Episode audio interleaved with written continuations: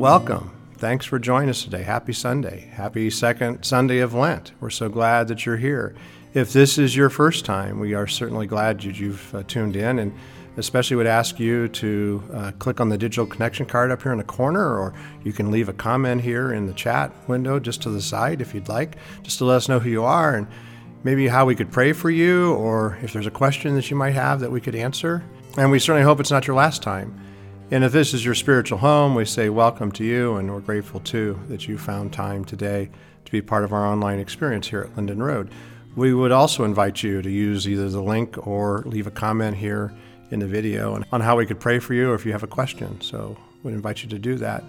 As we lean into this week, a couple things I want to share. First, uh, we had the great opportunity last uh, Wednesday, about 22 of us, to go see the premiere of Jesus Revolution. And if you've not seen that movie yet, we heartily endorse it and would encourage you to go see it. It's kind of cool that as a, a movie, it finished in its first week of showing at number three, which is a great thing for a Christian film. And as I understand it, they've already recovered their costs and now they're going to be pushing it out. And it's just a great story. We did have a great time with a couple dozen of us that went, got our popcorn and had a great seats and uh, met a couple new friends. And it was just cool to be in the theater and just hear a positive story of uh, redemption and restoration. And so cool to be a part of that would invite you to take some time this week and go to the theater and see it and would certainly be interested in your thoughts after you've seen it. And also, we want to share that this is the first week of the March of Prayer. Uh, we are hosting it here uh, at Linden Road on Tuesday evening, so you could be in prayer for that. Uh, one of the things that we're doing this year that is new, this is the fifth year for it, is we are raising awareness for what is being called the Jericho Wall, uh, Recovery and Remembrance. And so, in partnership with a number of organizations here in the community, we are going to be creating a wall uh, near the downtown area that will be a wall where people who have lost their loved ones due to the issue of addiction, we will be creating a very unique space uh, to honor them, but also to raise awareness and also to help people process through just the loss of a loved one tragically that way. And so check out this video from my uh, Kingdom ally and friend, uh, Paul Lintern. Man, this is an ugly wall. It's broken, it seems, it, it doesn't look very solid, and yet what if, what if this whole space became a place of comfort, of hope, of education, and of remembering the people who have been victims of addiction in our community over the last several years. What if this became a place called a wall of remembrance and recovery, in which you could come here and see artwork that is inspiring, to hear stories, to recognize names of people that you know? What if this were called the Jericho Wall? You know, the Jericho wall is the walls that come tumbling down from the Bible. Well, only God can tumble those walls. This wall's not coming down in that way. This wall is going to help tumble the worries, the fears, the sadness, the brokenness that is restored only by our Lord. And so look at this. Look at this wall and imagine what it can be. The surface, the wall, the fence, all calling remembrance and recovery the Jericho wall. Now you can have a part in this because by the end of this summer, this will be a spectacular place. And the funding that we get through your gifts and through uh, those who are have an active interest in this will make this happen. Uh, you can look on the website and see what our what what what the details are, and you'll see more and more as we go along. But we have a plan, and you will want to be part of it. I hope you will.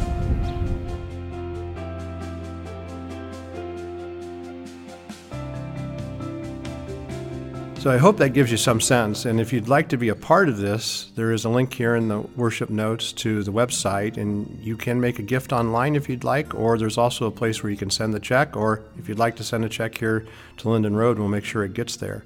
But we think it's going to be a huge testimony to what God has done and what He will do in the life of those that are broken and far from Christ. You would see if you hopped on the Facebook page since we started the March of Prayer. There's already been great testimonies of how people found wholeness and restoration from their addiction through who Jesus is and what he offers. And so we want to encourage that. So, again, hope you'll pray for all that's involved there. We're beginning a new series this week called Circle Maker. This will take us all the way up to Easter. And as we're in this, it's based upon a book called The Circle Maker, which actually you may have heard me mention here that we are doing a 40 day challenge through a book that comes from The Circle Maker called Draw the Circle, and would invite you to be part of that. It is day 12 for this experience. It's not too late. If you go to our website, there's a link there on the front page that will take you to the past two weeks worth of videos and would encourage you to lean into that. You don't need the book to participate. Uh, you can lean into it with the book, but would encourage you to continue to walk with us in this season. But the story that we're looking at uh, comes to us about 100 years before uh, the birth of Christ. Uh, the Jewish prophets had died off and it's a time where things are complicated for God's people. And we meet the story of a gentleman by the name of Hani. Now, the story actually comes out of this great thick book here called the Book of Legends. Uh, it's uh, the legends from the Talmud and the Midrash, which is a collection of Jewish stories. It's about a 900 page book, and on page 284, we meet a gentleman by the name of Hani. We know that when rain is plentiful, we don't really think about it. In fact, on Friday, it was a crazy downpour here in the Mansfield area. Uh, but we also know that when there's a drought, the exact opposite happens. We become very concerned. As we begin reading this story about Hani, it begins by him drawing a circle.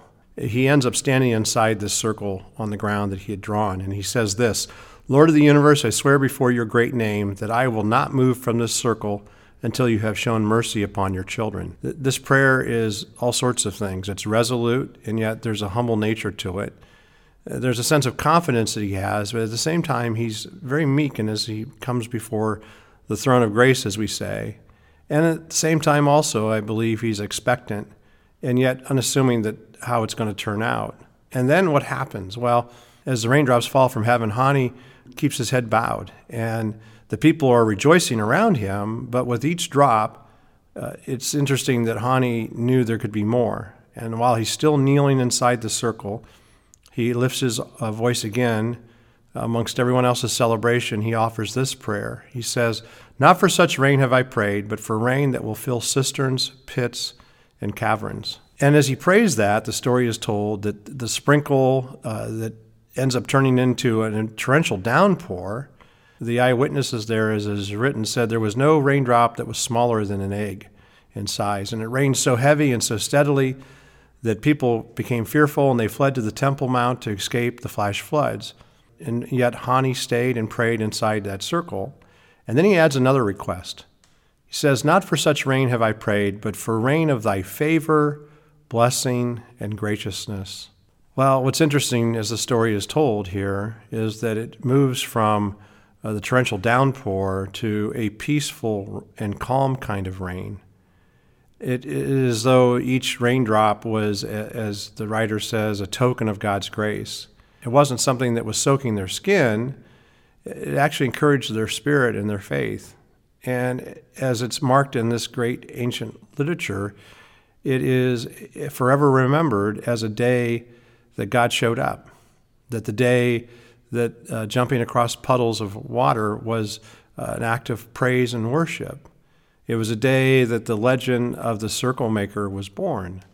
So, on this day that the legend of the circle maker was born, to be honest, the day before had been very difficult to believe that God would show up. And yet, the day after that day, it was impossible not to believe. Hani was celebrated as a hometown hero by the people whose lives he had saved. But then, of course, typically as these things go, when God shows up, those that don't quite understand it become very critical. And so the Sanhedrin, they ended up calling the circle maker and all that he experienced into question.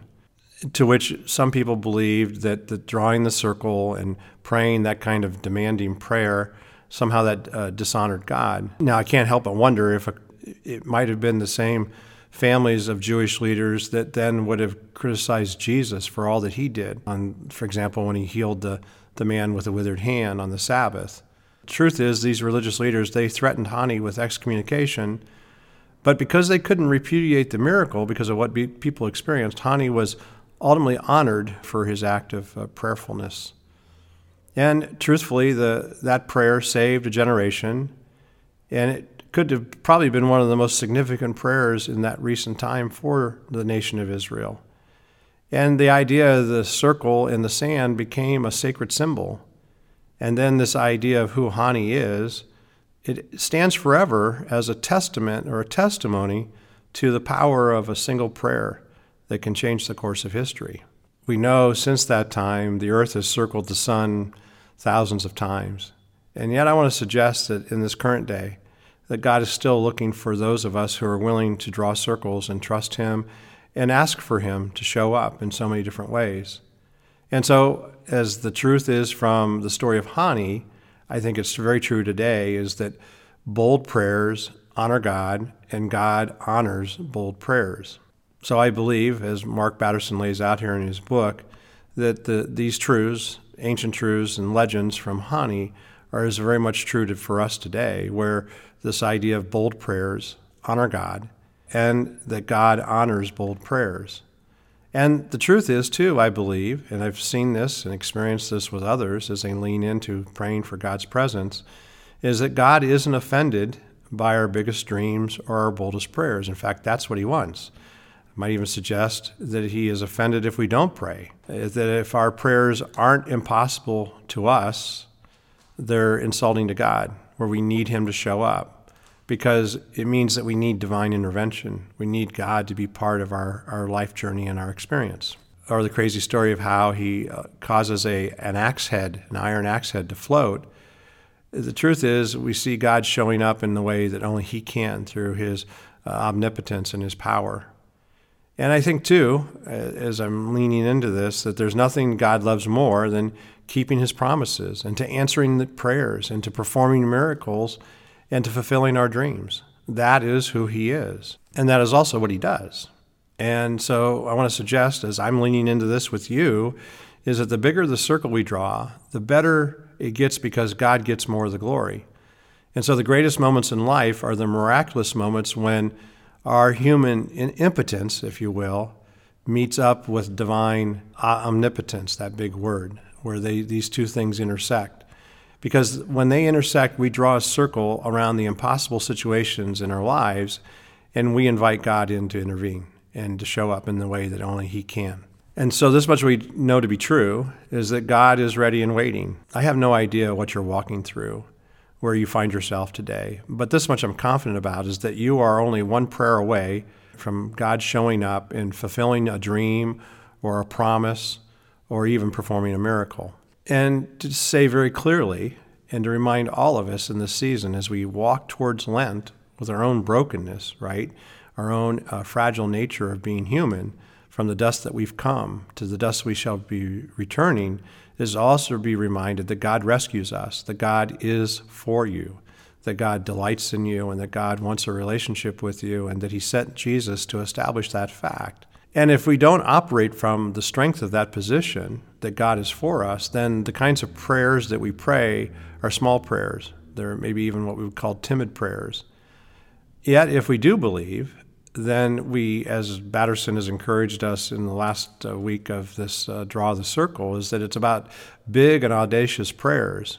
And it's also understanding that when, when we move from praying small prayers to big prayers, that it can actually change the way we do life. It can change our whole perspective on what God is doing in and through us. Now, I'll admit, uh, one of the things that Mark says in the book is that he, this idea that prayers are prophecies. And I know uh, for some of us, we struggle with that, the idea of a prophetic word. But really, what he's saying here is that it's the best predictor of our spiritual future. Basically, what he's saying is that who we are is determined by how we pray and what we pray about.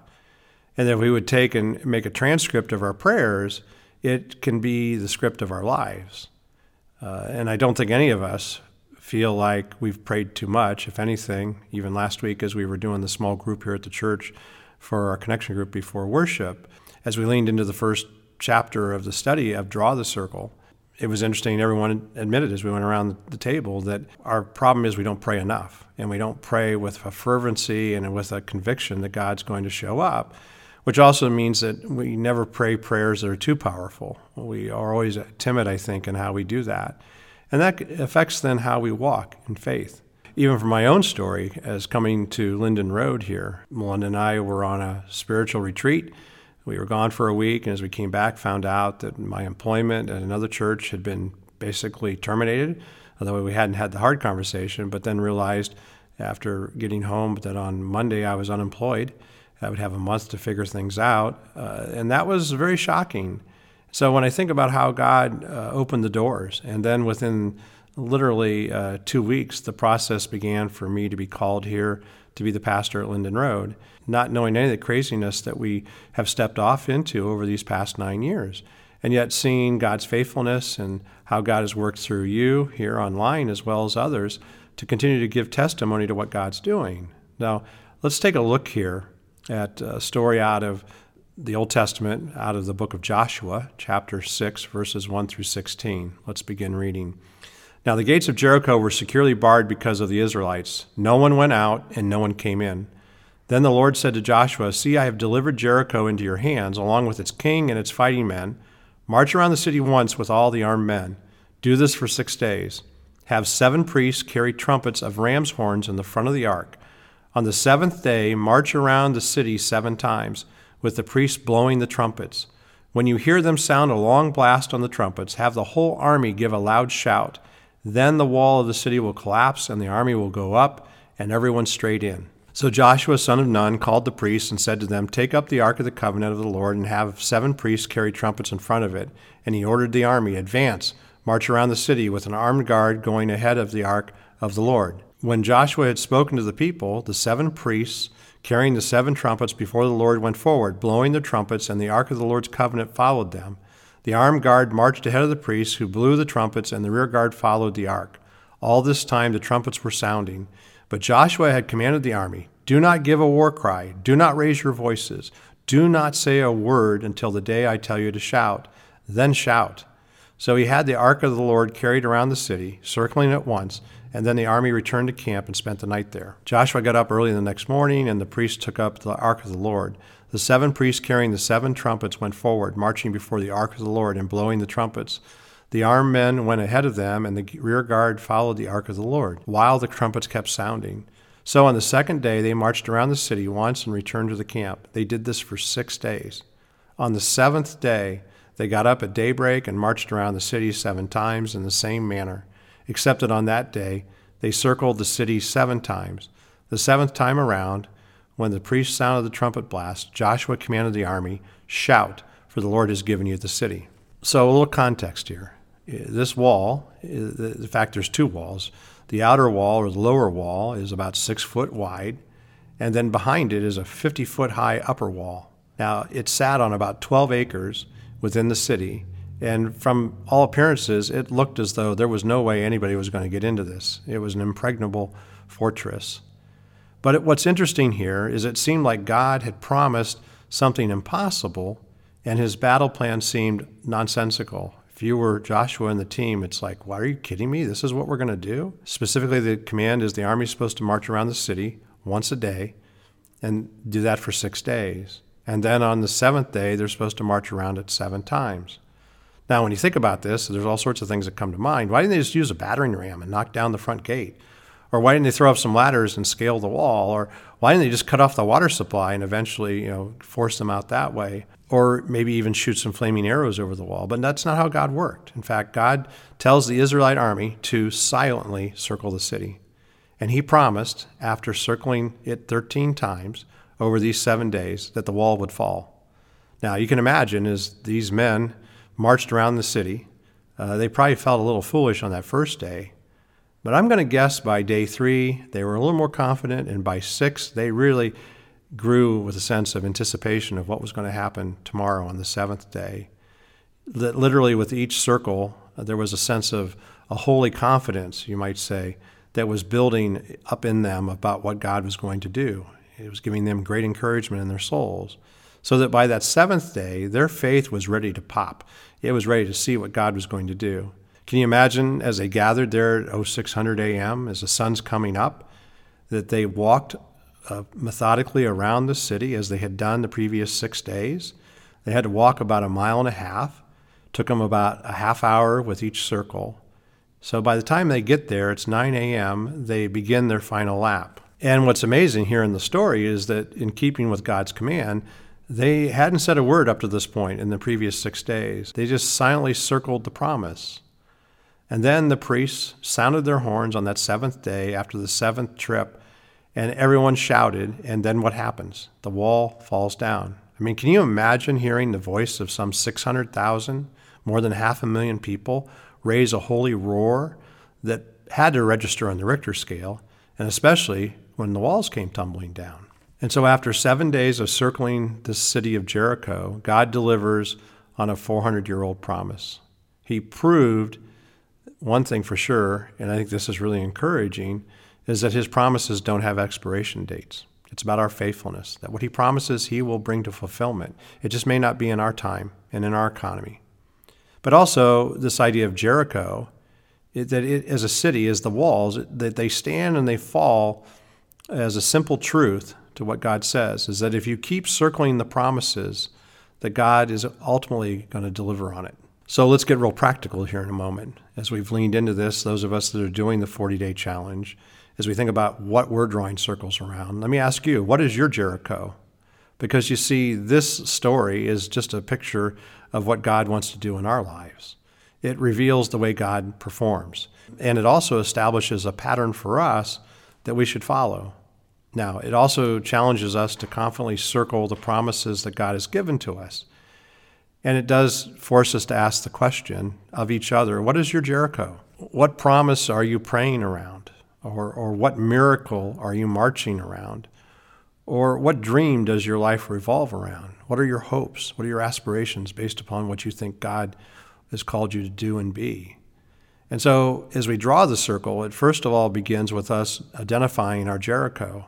And I'll have to be honest, even on this day 12, I'm still struggling with what is my Jericho specifically. I have some ideas. I've penciled them down in my journal, but I'm still not clear. And yet, that's part of my drawing the circles to be faithful that God will show up in those moments to help me better understand what He's calling me to be and do. The whole point of this is that you've got to define the promises of God that we want to stake claim to, the miracles that God wants us to believe for and in, and then even the dreams that God wants us to pursue. What do we want to chase, no matter where we are in life? Whether we're a student, a young person, or, or in a season of life of retirement, and everything in between. What is God asking us to do? And so for each of us, it's this idea of circling it until God gives what He wants and what He wills. And that's the ultimate goal. Now, we talked about this last week too in the small group. Is that here's the problem that most of us don't get what we want simply because we don't know what we want, uh, that we've never really circled the promises of God that we've never written down a list of life goals. We've never defined success for ourselves. And our dreams are as uncertain as the clouds are in the sky. So instead of drawing circles, we end up drawing blanks. So there's another interesting story here. About a thousand years after the Jericho miracle, another miracle happened in the same exact place. It's with Jesus. He was on his way out of Jericho. In fact, here in Matthew chapter 20, it's written As Jesus and his disciples were leaving Jericho, a large crowd followed him. Two blind men were sitting by the roadside, and when they heard that Jesus was going by, they shouted, Lord, son of David, have mercy on us. The crowd rebuked him and told them to be quiet, and they shouted all the louder, Lord, son of David, have mercy on us. Jesus stopped and called them. What do you want me to do for you? he asked. Now, the disciples and those around sort of see these two men as a real uh, kind of interruption, messing with the plans. And yet, Jesus takes it on as a divine appointment. Yet, what does he do? He asks this very pointed question What do you want me to do for you? Wow, that's quite a question. Seriously? I mean, seriously, was that question even necessary? I mean, of course, these guys are blind, right? It makes perfect sense. And yet, Jesus forced them, these two men, to find out exactly what they wanted from him. Jesus made them verbalize their desire, He made them spell it out. But it wasn't because He didn't know, it wasn't because He didn't know what they wanted. He wanted them to make sure they knew what they wanted. And that is where drawing a prayer circle begins, knowing what to circle. So, again, getting really practical here, here's the question What if Jesus asked you this very same question? What if he showed up sitting here next to us and said, What do you want me to do for you? Well, would you be able to spell out that promise or the miracle or the dream that you're looking for? What is it that God's put in your heart? I have to confess that many of us, me included, would probably be dumbfounded in the moment. Because I think when we really think about what it is that we desire, that we don't know what we want God to do for us. And if we can't answer this, then we're as spiritually blind as the blind men were physically. So, to be reminded that while God is for us, most of us are living in a season of sure what we want God to do for us. And that's why our prayers aren't just boring to us, they are really uninspiring to our God. And if faith is being sure of what we hope for, as Paul tells us, then being unsure of what we hope for is the antithesis, right? It's the exact opposite. So, a well developed faith results in a well defined prayers and well defined prayerers. And like the two men, the two blind men, we need to encounter Jesus. That's where we've been walking, I would suggest, over these many months. It's about your personal encounter with Him. Because obviously, the answer to this question it will uh, change over time in the seasons of life we are in. We need different miracles during different seasons of life we get the opportunity to pursue different dreams that God brings to us as we walk through life, as we walk from child to adult and then into maturity. And yet, in all those stages of life, and yet we need to stake a claim to the different promises in these different situations that we find ourselves in. So it's sort of a moving target, but you have to start somewhere. And so that's why we're doing this right now. And for many of us, we read the Bible on a regular basis, but it's not about just reading the Bible. It's about circling the promises we find in Scripture. And it's not about just making a wish, but where we actually write down a list of life goals. And I want to share here a handout. There's a link here in the worship notes and here on the screen of, of things that maybe should be on your list of life goals, at least to consider. And this is a list to sort of prime the pump, to get your mind to think about what it is that you should be mapping out for yourself in this current season. Or maybe you need to keep a prayer journal. Maybe that's what we need to do as, as Mark Batterson has encouraged us in the 40 day challenge is to be writing down in a very uh, faithful way what it is God is doing so that you can define out your dream, that you can actually claim your promise, and you can spell out your miracle. Again, too, for us as a family, for Melinda and I, I, I think of the adoption of our son, Jed of just all how God showed up in so many crazy ways. And it's a crazy story. And in the midst of us not knowing, as we started out, not knowing we could have children, uh, and then Sarah came and, and we were blessed with her. And then as we leaned into uh, coming back to the adoption process, through the encouragement of our social worker Cindy and and walking through that and there was a number of miscarriages in there and it's all complicated and yet God knew uh, what we could be and could offer in the midst of our brokenness, uh, Jed was actually born to uh, his biological mother. And then the beauty of what comes to that for us as husband and wife, uh, and as we welcome him into our family, and then uh, God's sense of humor that as we finalize his adoption, we find out we're pregnant with our amazing third child, Emma. It's such a crazy thing, and yet that's how God shows up. It's the idea of claiming his promises that he is for us. Now, it is also this idea of, of drawing prayer circles. So I want to drill down to even a more practical level. And sort of the challenge this week as you lean into uh, this first week of hearing this story from the circle maker is to pray with more specificity and even with more consistency, and to do that by using a prayer journal. And just mark out a couple things that you can put down on paper so that you can see what God's doing as you uh, follow along in this journey currently. That if we write down our prayers, we actually give God the opportunity uh, to get the glory when He answers them. And it also forces us to be more defined in our prayers. And that's why we're doing this 40 day prayer journey through Draw the Circle. And so it's all about experimenting with what God would do with our time of prayer. One of the examples that Mark gives us, and I think it's a, a great thing to ponder, is this idea that there is a difference between praying for something and praying through something. Uh, there are certainly circumstances where praying for something will get the job done. But there's also situations in our life where we need to grab a hold of the horns, as Mark says, of the altar and to refuse to let go until God answers. And so, like Hani, basically, we refuse to, to move from the circle until God moves. That we pray and intercede until God intervenes. And that also, this idea of praying through, not just for, is all about consistency. It's about circling Jericho so many times that it makes you dizzy. Like the story Jesus told about the persistent widow who drove the judge crazy with her relentless requests, because praying through doesn't take no for an answer what Mark wants us to see, and I, as he tells the story of Honi, is that it's the circle makers who know that it's always too soon to quit praying because you never know when the wall's about to fall. Always only one prayer away from God showing up. But then also, the second point here, that praying through is also about intensity. Now, it's not quantitative, it's qualitative. That the idea of drawing prayer circles involves more than words. It's gut wrenching groans and heartbreaking tears. That's what we heard about the Asbury outpouring was this incredible prayers that took place at the front of the church. I heard that there was some group of men that on the first couple days heard about it initially, jumped in a van, drove nine hours to do nothing more than to pray at the altar there and experience God in a fresh new way. And then they turned around and left and went home because they just knew that that's what they needed to do. That's kind of crazy, but it's about leaning into that.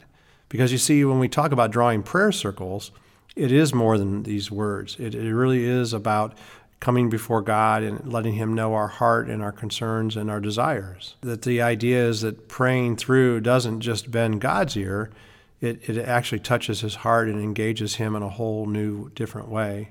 So I know for most of us, and it's this thing especially as we think about our tradition as Presbyterians, when was the last time any of us cut off the circulation to our knees as we bowed before God? Or when was the last time that we pulled an all nighter in prayer? Because you see, that's what it's going to take. And it doesn't mean that we literally have to do those things, but it's that kind of attitude towards this, the position or the posture, if you will we know this much from the promises of Scripture. There are higher heights and deeper depths in prayer, and God wants us to go there, and that God wants to take us there, that He wants to take us places that we've never been before. There's new dimensions, there's new understanding. And if we want God to do something new in our life, in our church's life, in our community's life, in the capital C church's life, then we can't do the same old thing. And so, again, I encourage you in the days ahead as we journey together. Jump into this 40 day prayer challenge. Lean into it in a way that will encourage you and encourage us so that we can start circling. Let's pray. God, I am grateful for this opportunity that we can draw circles together and individually on how you will show up. We trust you for the promises that you've made clear, and we pray with expectancy of what you'll do. And so, Holy Spirit, guide us. Jesus, give us direction and purpose. Father, thank you for your love that you've demonstrated through all these things, and we pray it in your strong name. Amen.